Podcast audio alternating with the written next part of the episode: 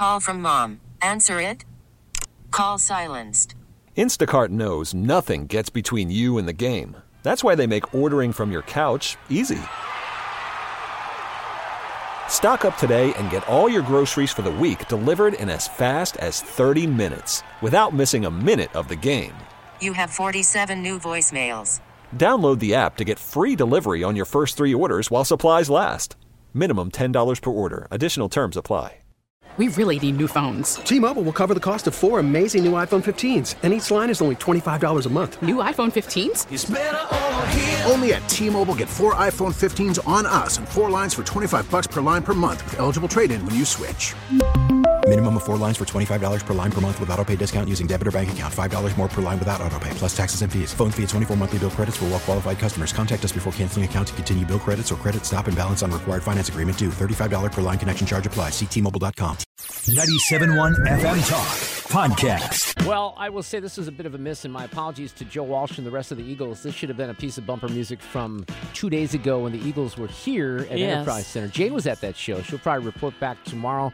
Jane Dueker will be here on the Reardon Roundtable, 3 o'clock hour. We got Brad Young on the panel tomorrow, and we have one spot that's open. We're going to open it up for competitive bidding here in the next hour. No, we just- Competitive we had a bidding. we had a cancellation. So, well, you know, I'm I'm pay for pay pay to play. People always ask, "Hey, how do I get on the roundtable?" I make it very clear: pay to play, ladies and gentlemen. That's how it works here at 97.1 FM Talk. Um, look, the uh, Secretary of State Jay Ashcroft, I think, is back in town after rather interesting day in Washington.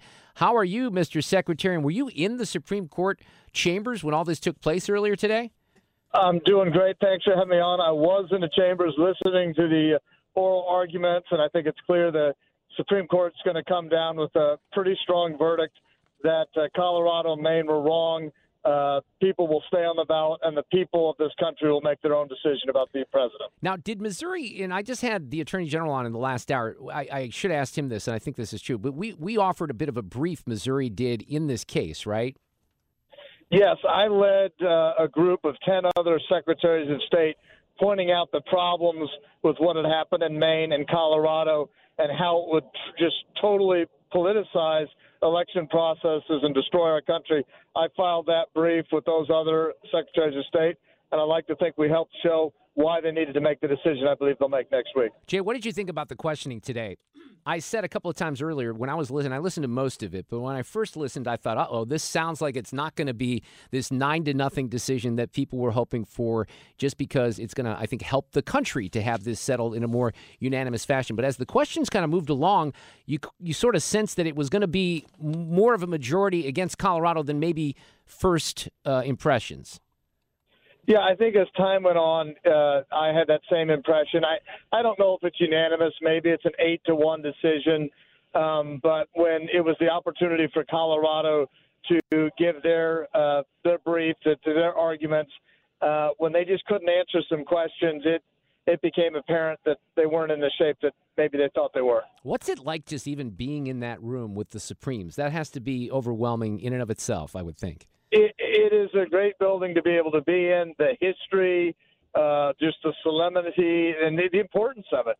You know, think of the decisions that were made there that have helped America be the country it is, that beacon of liberty for the rest of the world. So it's it's it's awesome to be there, to be a part of that, and making sure they make the right decision. Let me ask you about a couple other things that are happening in the news. I just had Jen Bukowski on in the last hour because she was there when all this happened with the uh, the AIPAC event in Jefferson City, and you had a bit of an incident in you know association with all that. So I want to have you explain what happened the other night, Jay, and Jeff City. Yeah, I, I, I there was a, an event for the people to show their support for Israel, and there were protesters outside of it. And um, dumb me, I didn't realize there was a back door that didn't have quite as many protesters at it. So I just politely tried to go through the front door, and they were not happy with me trying to enter the event. Started pushing and shoving and trying to keep me away from the door, and then someone kind of over my shoulder on my right side decided I should be on the ground, and I think that's the picture you got is when I decided that it would be better if he were on the ground than me. Yeah. So was there an arrest made in connection with that? Are you aware? Um, I believe there was. Um, you know, I've the, we have a great police department in Jefferson City, and um, I'm, I'm thankful that we do. We're not like you know New York and California where they would probably arrest you for trying to go to an AIPAC event. You know, reward the protesters for violating your rights. Well, I'm glad you're okay, and that that's one of those situations. It gets a little scary because you don't know what somebody's going to do in Well, a yeah. moment like that. Uh, you're running for governor, Jay Ashcroft. We know that. What would you do differently right now if you were governor, relating to what's been happening in the Missouri Senate and the chaos there? Well, you need leadership. You need a governor that's going to use the bully pulpit, that's going to be somewhat collaborative, but at the same time, uh, come to a decision and say, this is what the state needs, this is what we need to get behind it, and create that vision uh, to, to, to, to tell the legislature these are the issues we're going to work on. We need a governor that's going to cut spending. We can't continue to have our budget uh, boom the way it has been. We need to get a handle on education and make sure that we're truly educating kids instead of just spending money on buildings. We we need public safety reform. I mean, look at the things that need to be done in the city of St. Oh, Louis yeah. to make sure that the people of St. Louis can be feel safe in their own houses and make the decisions that allow them to be the best they can be. We need that leadership, and we haven't had it. But uh, specifically to the issue of, for example, Caleb Rowden, the Senate pro tem, Cindy O'Laughlin, who is in leadership as well, and the Freedom Caucus. Do you think the Freedom Caucus, some people say the Freedom Caucus just of obstructionists. Some people would say, well, the other side's a bunch of rhinos. Where's Jay Ashcroft on that particular debate? You know, I, I think you have to talk about individuals. Uh, when you talk about groups, there, there are good points and bad points about everybody in the group. Um, but I definitely think if you were just to look at the total number of people in the Freedom Caucus, I think they want to do good things. They want to move conservative policy forward. Uh, so that's a good thing. I just we need to get stuff done instead of just having fights all the time. So we'll see what happens at the end of the session. Hopefully, we'll be able to look back and say, you know what, we really got a lot of good stuff done. So, on that front, what is your hope for? Obviously, it's your office that deals with some of these things relating to the ballot and initiative petition reform. So, what's your hope there? you know what I have said. I've, I've been pushing for initiative petition reform since really November of 16. And what I've said is I want to make sure that we have a process where we're only changing our constitution when it's something that's broadly agreed by the people of Missouri. That we're not just being led around by moneyed interests from Washington D.C. or New York or the West Coast, but it's what we, the people of Missouri, believe in. And these changes create more opportunity for Missourians. Anything that fits those criteria, I will support and I'm happy to help the legislature in any way I can to move those things forward. This seems to be my standard question for state office holders. I think it's an important question. I asked the governor this, it was in affirmative. Andrew Bailey, it was in the negative. Is Jay Ashcroft going to the Super Bowl this weekend? No, I am way too cheap to do that, and I'd much rather watch it at home with my kids and my wife. Hey, that's a good answer, Jay. That's where I'm going to be as well. Have a great weekend. Enjoy the game. Go Chiefs. And I appreciate you jumping on here with me this afternoon. Amen. Thank All right. you. You know, it's fun. I, I have, he might be, uh, maybe he's not listening right now, but I have a good friend in uh, Columbia, Missouri. I won't mention any names, Carlin Yeager. And he is he went to the Super Bowl the year the Chiefs won. Biggest Chiefs fan that I probably know. And his wife proactively a few months ago, they didn't have tickets or anything, proactively got tickets or not not tickets, but uh, hotel reservations at New York, New York. So hey, Wow. so then after the Chiefs win, he um, he tells me, "Well, I'm I'm going to the Super Bowl. I'm not sure if we're going to the game, right?" So that's the first text that I get, and then I I asked him, and well, it looks like he's going to the game. He's got tickets. So I asked, "What's the over under?" I put the over under at five thousand dollars for the tickets. Ooh. Was it over or under?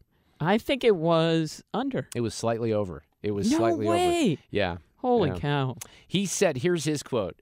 I mean, who needs a 401k, equity in your house, or a, pan, a plan to pay for your daughter's last year of college anyway? Uh, uh, most people? Wow, that's Well, wow. He's he's doing quite well. For, for Oh, is but he? Yes. I mean, they they own uh, Carlin and his wife own um, Fleet Feet stores in Columbia, Missouri. so Oh, all they're right. They're independent small business people as well. But that's that's a fair amount of money for one football game. And I'm I always thought I've never been to a Super Bowl. I've never been to a Final Four. I always kind of said if Mizzou gets to a Final Four, it doesn't seem like I'm going to have to worry about this. I want to go to the Final Four, and I'd like to go to a Super Bowl. However. You know, it is better just to watch the damn thing on television. And if you've been, well, you have been. You went to an NFL game. There's a lot of downtime in those Yeah, games. is. You know, if you're in your home and you're watching commercials, you can grab your snack or something Go like that. Go to the bathroom without Right. standing in line. So I, I think it's just fine to watch uh, the Super Bowl with your family at home. But then again, if you're a huge fan and there's a lot of events going on out there, Sue, I'd hope to have my my friend Rick Niner, who lives out there in Vegas, who I visit all the time, and his flavor for what's happening Oh, yeah. during the Super Bowl. He's too busy. He's got this new. We're, we've been talking Frenchie. about puppies a lot. He's got a new French bulldog puppy, and he's got another Frenchie that he has to take to the vet tomorrow, so he cannot be our Super Bowl correspondent. Well, that's a bummer. Yeah, we do have Chris Kerber on the show tomorrow because the Blues are back in action, and we had this announcement this week about the Winter Classic with the Blues and the Blackhawks. So Yeah, Chris will weigh in on that. Uh, I have Peder Zane coming up in a few minutes, but I'm glad I have time for this because I think it's um it's it's very important. And we've talked about this from a variety of perspectives with um, all the wokeness that goes on on campuses, universities, and in medical schools in particular. And I think that this is very revealing. And this comes from the Free Press. And hey, Sue, yesterday I was kind of forced into another subscription because I met the paywall on the Free Press. So now I can see these articles. And it's written by um, a former dean of the medical school at Harvard University, esteemed, prestigious university. We've talked about Harvard quite a bit. Jeffrey Flier is his name. And he kind of goes in at first to some history. He's a little older. In September 68, he says, I enrolled in my first class of the Mount Sinai School of Medicine.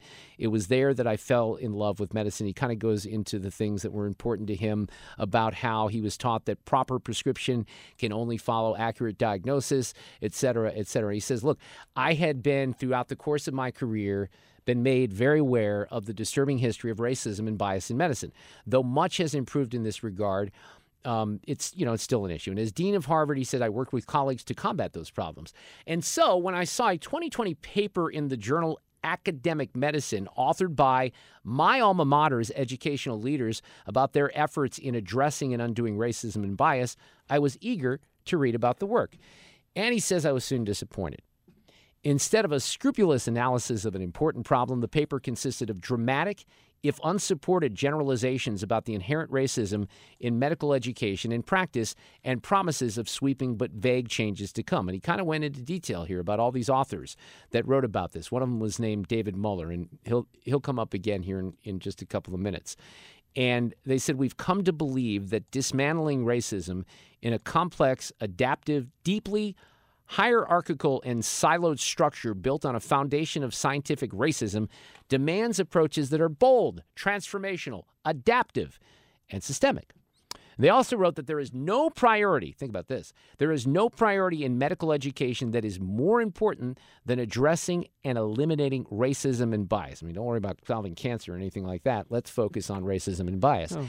And offering their personal reflections, they write, it is impossible to embark upon this journey, especially for people who are white, without making an active effort to leave behind who we think we are, what we think we've accomplished, the titles, the publications, all of it.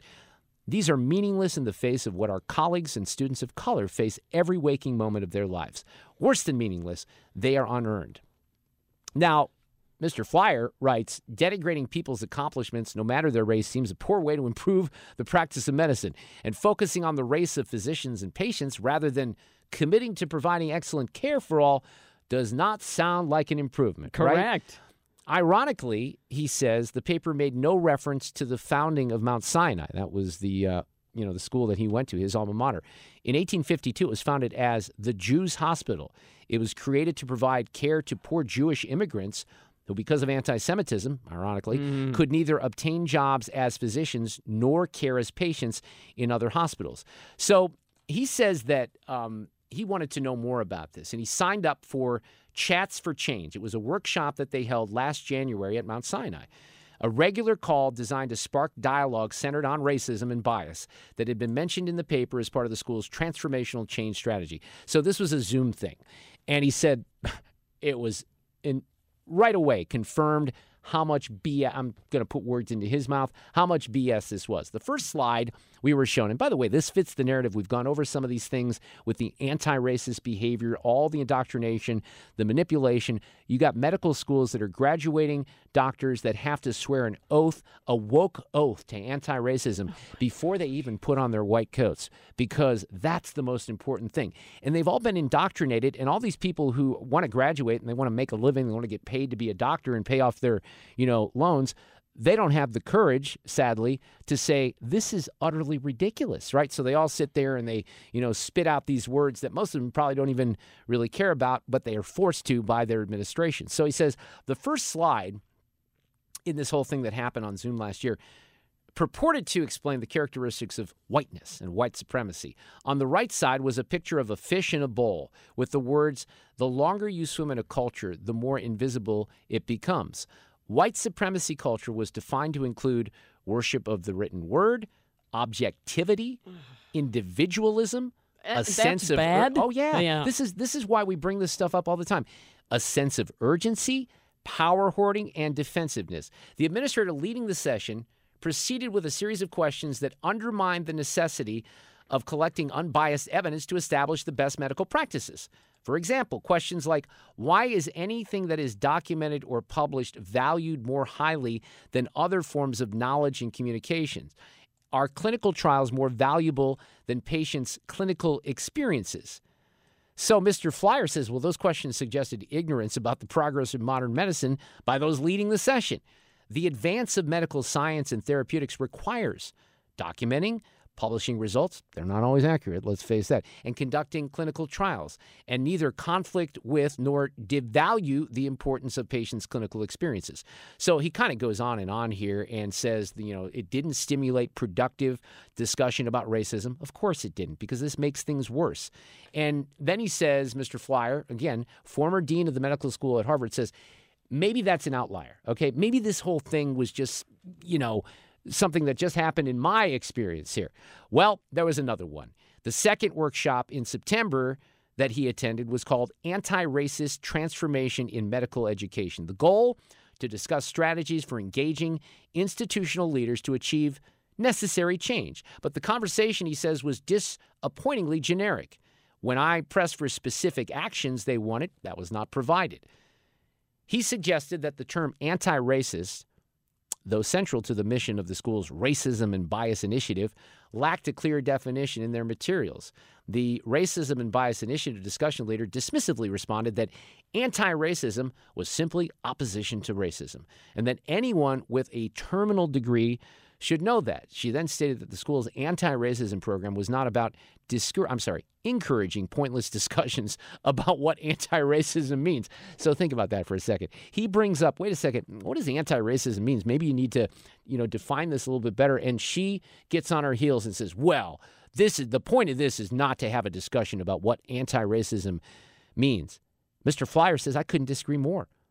As my friend, the physician and bioethicist Lachlan Forrow points out, unclear terms lead to unclear solutions. If we can't agree on what race, racism, diversity, inclusion, and equity, hey, we can't even agree what a woman is these days, right?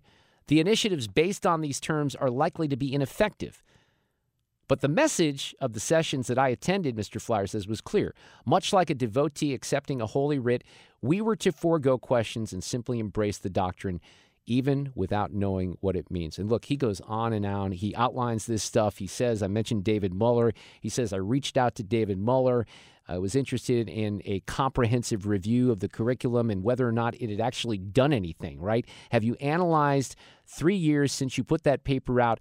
What's happened? And Mr. Muller even admitted no findings have been reported. So they're doing all this stuff. It's a bunch of nonsense. You have now. Here's the problem, Sue, and I think you know this. Mr. Flier kind of closes this way. The Hippocratic Oath tells us to do no harm. This oath extends beyond surgical theaters and clinical wards into medical education, where the principles of science and the virtues of care combine to forge the next generation of doctors. And there, are the inspiring goals that motivated me to serve as the dean of a great medical school. Sadly, I fear that diluting rigor and precision with ideological agendas will degrade the quality of medical education. Are you listening, SLU and WashU? Yep. Are you listening out there? In a rush to embed vague, contestable, and potentially harmful versions of social justice into medical education, Yep. we risk compromising the very foundation of medical training and ultimately patient care. Now, Mr. Flier writes this after he's the dean at the medical school, right? He's he's not there's no consequences for him at this point, which I understand as someone who gets a paycheck. You you don't want to have your paycheck removed for saying something controversial. But it is about time for people who are currently the dean of a medical school, that are currently in leadership positions at WashU or SLU. And I know this is this is hope that's never going to happen, but people need to start standing up because Yes. it's gotten out of control. And by the way, when this stuff is finally exposed, when people finally learn what's happening, whether they're on the left or the right, they're outraged. But the difficulty is this where was this published? It was in the free press, right? I bet there's three people listening right now, if that, that did what I did yesterday and they pay for the free press and they read the stuff. Maybe I'm, I'm hopeful that Bari Weiss has done more here and maybe more of you are paying attention. But my point is, this wasn't in the Washington Post. This wasn't in the New York Times. It wasn't the St. Louis Post Dispatch. They probably would reject it, even though this guy was at Harvard. So I appreciate Mr. Flier's words on this, and he echoes some of the things that other people in the field have said. We've had many of these guests on the show. The problem is, is that the people who are in control right now, like the Claudine Gays of the world, the Harvard president, the plagiarists, if you will. They Yeah. love this stuff. They, they live by the anti racism cottage industry. So, will there be changes? Will there be doctors caring about medicine or anti racism? Worried about letting someone else pick out the perfect avocado for your perfect impress them on the third date guacamole? Well, good thing Instacart shoppers are as picky as you are. They find ripe avocados like it's their guac on the line. They are milk expiration date detectives. They bag eggs like the 12 precious pieces of cargo they are. So let Instacart shoppers overthink your groceries so that you can overthink what you'll wear on that third date. Download the Instacart app to get free delivery on your first three orders while supplies last. Minimum $10 per order, additional term supply. We really need new phones. T Mobile will cover the cost of four amazing new iPhone 15s, and each line is only $25 a month. New iPhone 15s? Only at T-Mobile, get four iPhone 15s on us and four lines for 25 bucks per line per month with eligible trade-in when you switch. Minimum of four lines for $25 per line per month with auto pay discount using debit or bank account. $5 more per line without auto pay, plus taxes and fees. Phone fee at 24 monthly bill credits for all well qualified customers. Contact us before canceling account to continue bill credits or credit stop and balance on required finance agreement due. $35 per line connection charge applies. Ctmobile.com. Spring is a time of renewal, so why not refresh your home with a little help from Blinds.com? We make getting custom window treatments a minor project with major impact. Choose from premium blinds, shades, and shutters. We even have options for your patio, too.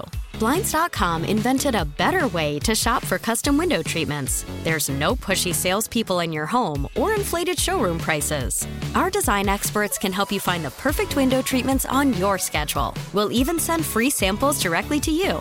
Plus, we can handle the measuring and installation for you. Unlimited window treatments installed for just one low cost. And with Blinds.com, you'll always get transparent pricing, no hidden fees. Our free shipping and 100% satisfaction guarantee can put the spring back into your step and into your home, too. Shop Blinds.com right now and save up to 45%. Up to 45% off for a limited time at Blinds.com. Blinds.com. Rules and restrictions may apply. This really is one of my favorite Fleetwood Mac albums. It's pretty much the last one that they released in 2003 called Say You Will. And there's Stevie Nicks singing on that one. I bring it up because she is coming back to St. Louis. The show is on May 7th. The tickets go on sale tomorrow. Enterprise Center is the location. We've been giving tickets away all this week. We're going to do it right now. How about caller number three? If you're quick with your trigger finger, 314 241 9797. Abby's going to answer the phone and we'll get you those tickets. We don't send them out until a week before the show. But if you'd like to go to Stevie Nicks, here is your opportunity. And if you're a Fleetwood Mac fan and you've never checked out that record, Say You Will, it is an underappreciated album by Fleetwood Mac. So that's what I would say. 533 on the bumper music front. You can always check out the X, formerly Twitter, if you will. I have to say that officially. It's federal law, I think, now. If you go to at Mark Reardon KFTK, I publish the bumper music list each and every day. Well, it's been quite the day, and I do this feature, as most of you know, audio cut of the day at the end of the show. I feel like I have to have a, an entire hour for everything that happened at the Supreme Court today. And Peder Zane is with us, editor at Real Clear Investigations. I told Fred this uh, a few minutes ago, Peder. I said, you know, we uh, we wanted to get you on to talk about Trump and the, the column that you wrote. It seems like the news cycle has shifted so much. There's been so much from today. I have to get your reaction to everything that happened at the Supreme Court. Well, I mean, I think that uh, what we see, and it's consistent with what I wrote in my column, is you know, the left's playbook is to say something outrageous, scream it from the rooftops. Then, when it's eventually debunked or dismissed by the courts, as certainly this ridiculous insurrectionist uh, claim is going to be, they'll just memory wipe it and move on to something else. Yeah. You know, rinse, wash, repeat, or Yeah. wash, rinse, repeat. Well, uh, I don't know. Did you get a chance to hear a lot of the arguments? I mean, it just seems. Um, I mean, at this point, I think conventional wisdom would be that Colorado's going to lose this case, right? You know, it's, as Trump has never been convicted of insurrection, you would then, it's then an opinion that he did that. And to say that the, the secretaries of states of different places can say, in my opinion, he violated this law, and therefore I'm going to affect a federal election, is absurd. It's, It's- laughable it is on its face. And I can't remember. I don't think I have the audio of this, but it was uh, one of somebody like Alito even said today. You realize you shouldn't even be here, right? Because the case is such a joke. Well, let's hope that they find a narrow enough ruling to dismiss this thing where it can be nine to nothing. Because I think that the court really needs to send a signal about this. No, I- absurdity. Yeah, absolutely. We'll see if we can get more of a unanimous um, decision. So, in your column, though, about some of this, you, you said Trump opponents, and you're going to, I want you to address some of the opponents, and Nikki Haley, I guess, is amongst them right now. Trump opponents reject this foundation of science and logic, going beyond their grotesque comparisons of him to Adolf Hitler, Benito Mussolini. They now cast Trump as a mythical beast like Gollum, Leviathan, or Kraken, who wreaks whirlwinds of destruction without prodding. I mean, i- it is like that. And, you know, uh, did you hear what happened on CNN today? Peder? No. So, yeah, most people in this audience didn't either. But li- listen to this because I think it kind of plays in. So, Trump goes up there after the arguments, and Jake Tapper's on the air, and this is what happens. They had no money to give to Hamas. They had no. Money Okay, uh, I think we've gotten uh, all the legal analysis we're going to get out of President Trump. You know, it's odd there because Can I just? this was actually an opportunity for her to. They're, they're just laughing at him. It's like a big laugh fest, as if this isn't serious at all. It was outrageous. Well, I mean, you know, again, we can take this in so many directions, but what they basically do is they create an environment in which they delegitimize anything that they don't like. There was Oliver Darcy, who's a CNN columnist, uh, wrote a piece that basically said if you oppose illegal immigration, you are basically channeling the KKK and Stormfront. And that these once very marginal, disgusting, hateful opinions are now commonly broadcast on Fox News, One American Network, probably your talk radio show. Yeah, because they take things they don't like and they smear people who have honest beliefs about things. And now you see this man, whatever you want to say about Donald Trump, half the country uh, supports the guy. And to say we're not going to even give him airtime is so arrogant and is such an abdication of what a journalist is supposed to do. I mean, you're supposed to be a channel, a vehicle. You're not supposed to be the, the, the omniscient God deciding what people should hear and not. It's, it's disgraceful. This would be anecdotal, but I'll use myself as an example, Peder. I, I've never, and this goes back to 2016. Look, I was uh, one of those people that did not see the wave of working class people and the appeal that Trump had, and I was extremely turned off by the behavior. And I remain turned off by much of the behavior. So I did not vote for Trump in 2016. I cast my ballot for a friend of mine who's a state senator in Wisconsin because I told him I would write his name in. His name is John Jagler. He did not win that election. Trump won. Now, I voted for him in 2020 because I thought he was a much better choice. I, I, I can't stand his antics sometimes, Peder, but I can't wait to vote for him right now because I'm so disgusted by what's happening with this administration. So I would say that, you know, for me, the sort of, and I think a lot of people who might vote for Trump, the, the tension is that he has been, and this is what I'm trying to say in the, the column, is they pretend that all of his behavior is unprovoked. And in fact, they have provoked all of it. By calling him a Russian spy, by lying about Hunter Biden in the election, you, you know, chapter and verse. I know your your listeners know this, and so what they then do is they provoke responses in him. And as they continue to vilify him, like any normal person, in fact, I'm amazed at how well he's held it together. Well, you know But what? That, that's that's an important point because I've used the term. One thing that people used to say, and maybe I even said, he's he's not presidential, and I know a lot of people don't care about that. He's actually come off pretty. He, he's in a relaxed mode, and when he's relaxed like this, I think the momentum goes in his way. His so his great strength, given all of the attacks, is that he has the thickest skin ever. And all you have to do is remember the greatest greatest president of my lifetime, Ronald Reagan. He was really shook by Iran Contra. I mean that that hurt him what people were saying about him. Trump withstands all that, but the problem is he actually thrives on it. And instead of saying, well, let me diffuse this because this isn't good for me, it isn't good for the country, he then responds in kind. But all I was trying to say in the, in the, the column is we don't know what kind of president he would have been if they had treated him normally, if they hadn't great point. relentlessly attacked him Yeah. at, at everything. And so for me, you know, I think some of the tension is I don't like his behavior. Okay, but I don't like that so much of that behavior is a response to what they've done to him, and to turn away from him would be rewarding them for their atrocious behavior. And so it's a it's a lose lose situation in some ways.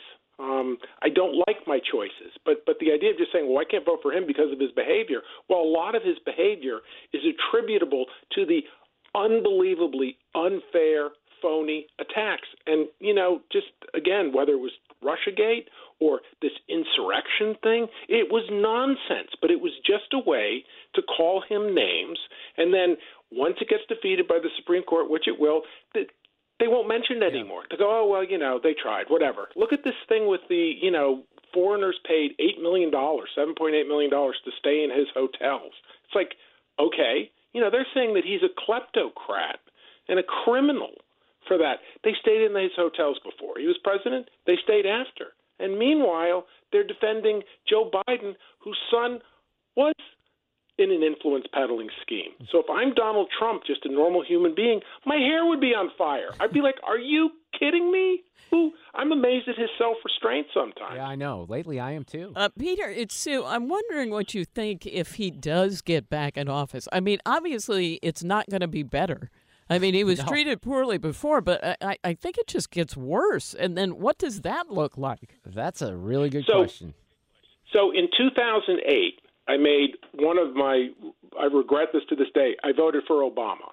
And I voted for him in part because I didn't like McCain, but I also voted for him because I thought they, the left is, well, they were liberals at that point. Liberals have gone so crazy about Bush and Cheney and this war. And it's like, let's maybe this will just chill out if they get a normal guy in the White House. And no, they just stepped on the gas pedal. So, I mean, I think that one, we cannot afford four more years of Biden, whose policies are disastrous. So that's the first thing. Whatever you want to say about Trump, and I would say that you're buying into, we buy into the Democrats' position when we make it about Trump. Do we want four more years of this incompetent left wing ideologue with the DEI, trans rights are the civil rights issue of our time, with the trillions of dollars in spending? Um, but yeah, no, if he's elected, they're not going to they're not going to stop the attacks. They'll step it up. They'll probably impeach him five more times. But so for that reason, we should let Biden win. Well, I mean if- that's if- if rewarding Biden bad makes it- behavior. yeah, if he makes it that far. First of all, every time you're on now, I'm going to introduce you as Obama supporter Peder Zane with us tonight, just because you confess that. But no, so th- this plays into the next topic here, the special counsel report. Did you read some of that today? It's it's pretty damning, even though they're not going to prosecute him on this. Uh, yes, and it's you know what we knew and what we can see, and you know, frankly, I hope Biden runs because weirdly, I think he's the you know both sides are kind of gambling with the country, but but my feeling is is that if Biden stepped down, the person who would replace him would be even more ideological Oh, yeah. and- would try to move the government. And I uh, am afraid that if Biden may be the only guy that Trump can beat, so you, you, Well, that's- again, that's- you just put in. Yeah, that's an issue that for sure. Yeah, you're put into a situation where you know it's like what's in the best interest of the country, and it's like, you know, th- this may be given the place that both parties are in the best choice that we have because you know if I'm probably going to vote for the Republican candidate, and it's like I want that person to win, and I feel like if it's Trump, you know, almost anybody other than Kamala Harris, I think beats him. Wouldn't it be Um, fun? I've said this before. Wouldn't it be fun to kind of fast forward into the future 50, 75, 100 years and see how they're teaching about this part of history in classes? Well, let let's hope they're honest about it, Well, they won't be, because yeah. the historical profession's become so corrupt that uh, you know. And and you know, one other thing, it's like one of the great mysteries is why do they hate Trump so much? And I know they don't like him because he ran on closing the border down a little bit, and both the Never Trumpers and the Democrats, for their own reasons, uh, like open borders. Uh, he was going to take on China, and they all like making their cheap goods in China. He was questioning NATO, and they all profit from the uh, EU alliance. Uh, but I think the larger point is that he, this was a guy who had no experience in government. He had not wrestled with most of the issues that a president has to, and he came in and did a better job than these people who spend their lives studying this stuff and who think they're the smartest people in the room. And I, I And have to admit that because I was so wrong about one of my concerns was that he was not going to achieve conservative, you know, policy. And we got a couple of Supreme Court nominees and more than that. So I, I was shocked by that and pleasantly surprised. But, but look at the Middle East. Look at look at how he handled Russia. Look at how he handled China. Look at how he forced NATO to EU countries in NATO to start paying a little bit more. He couldn't finish the tax the, the the task, but the things he called them out on.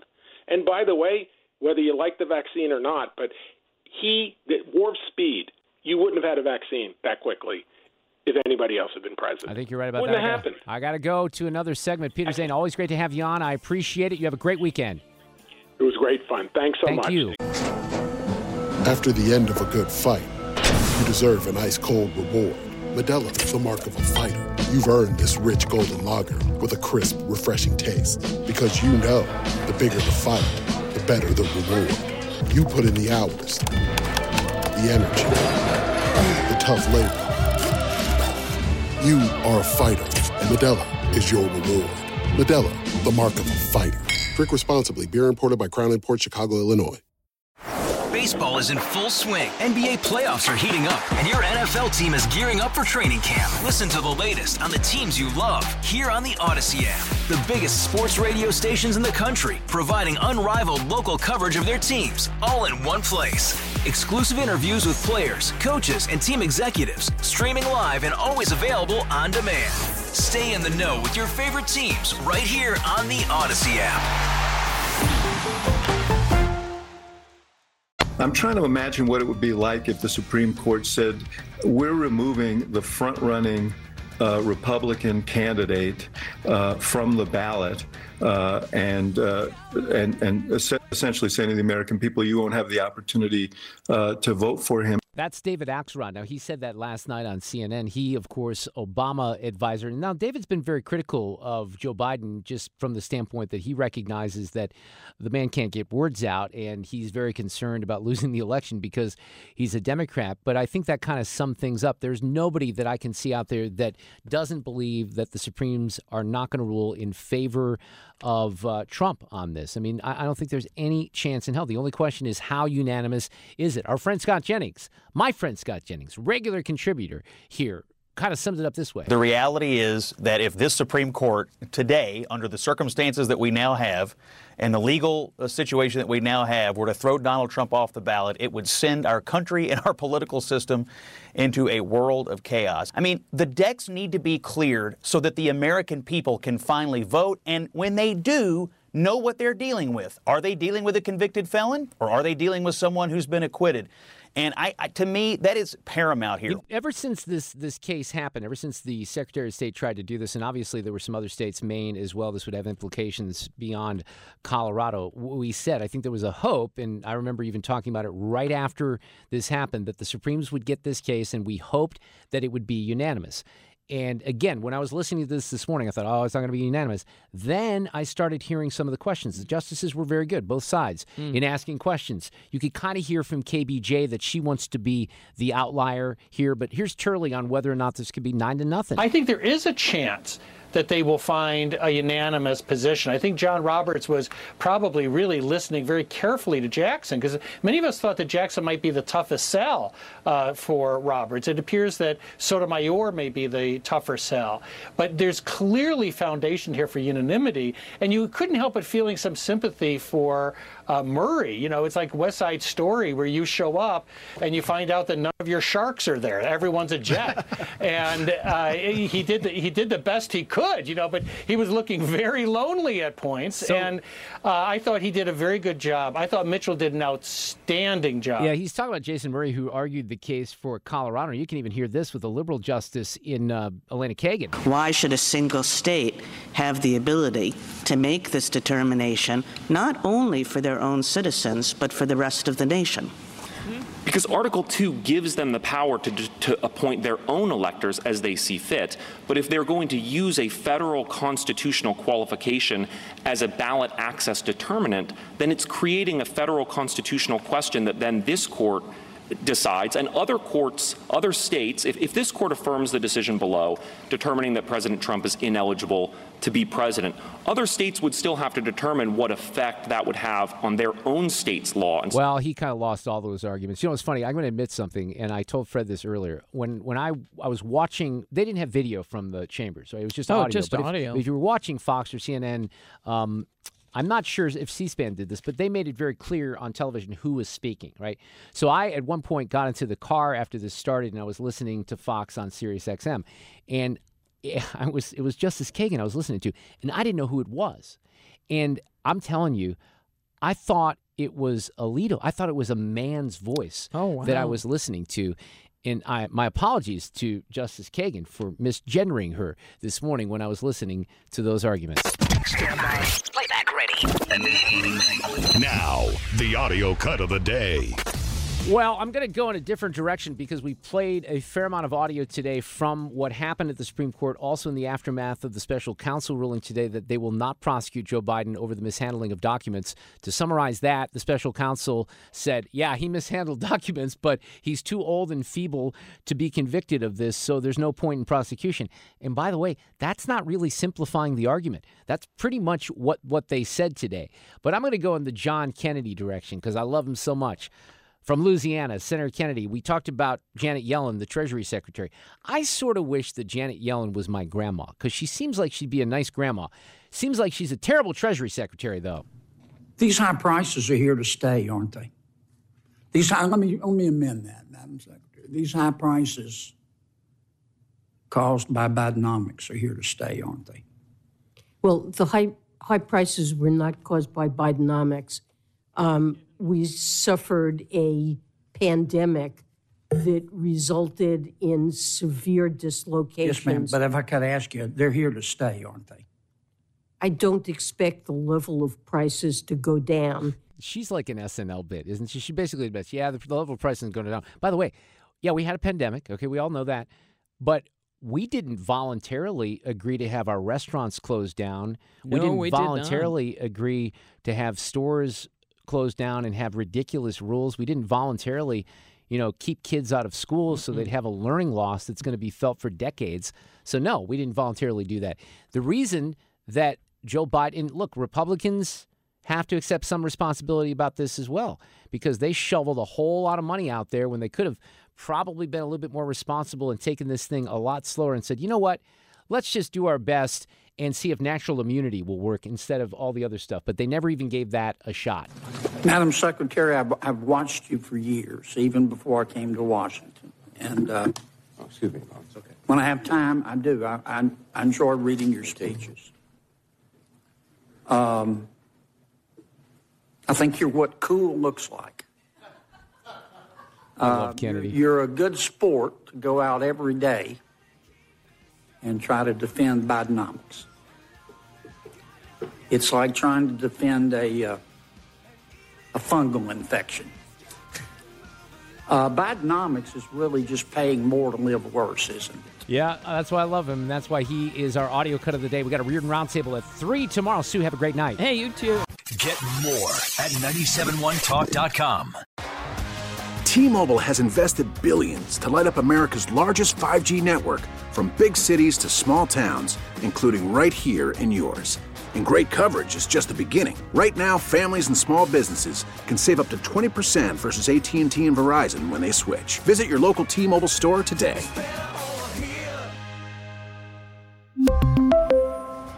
Plan savings with three lines of T Mobile Essentials versus comparable available plans. Plan features and taxes and fees may vary. Spring is a time of renewal, so why not refresh your home with a little help from Blinds.com? We make getting custom window treatments a minor project with major impact. Choose from premium blinds, shades, and shutters. We even have options for your patio, too. Blinds.com invented a better way to shop for custom window treatments. There's no pushy salespeople in your home or inflated showroom prices. Our design experts can help you find the perfect window treatments on your schedule. We'll even send free samples directly to you. Plus, we can handle the measuring and installation for you. Unlimited window treatments installed for just one low cost. And with Blinds.com, you'll always get transparent pricing, no hidden fees. Our free shipping and 100% satisfaction guarantee can put the spring back into your step and into your home, too. Shop Blinds.com right now and save up to 45%. Up to 45% off for a limited time at Blinds.com. Blinds.com. Rules and restrictions may apply. Oh, oh, oh, Protect your vehicle's engine with a full synthetic oil change and save with Mobil 1 at O'Reilly Auto Parts. Purchase five quarts of Mobil 1 full synthetic motor oil and receive a $10 O'Reilly gift card after rebate. See store for details. With your Mobil 1 purchase, you'll also receive two times points during O'Rewards Bonus Points Month at O'Reilly Auto Parts. Oh, oh, oh, O'Reilly Auto Parts.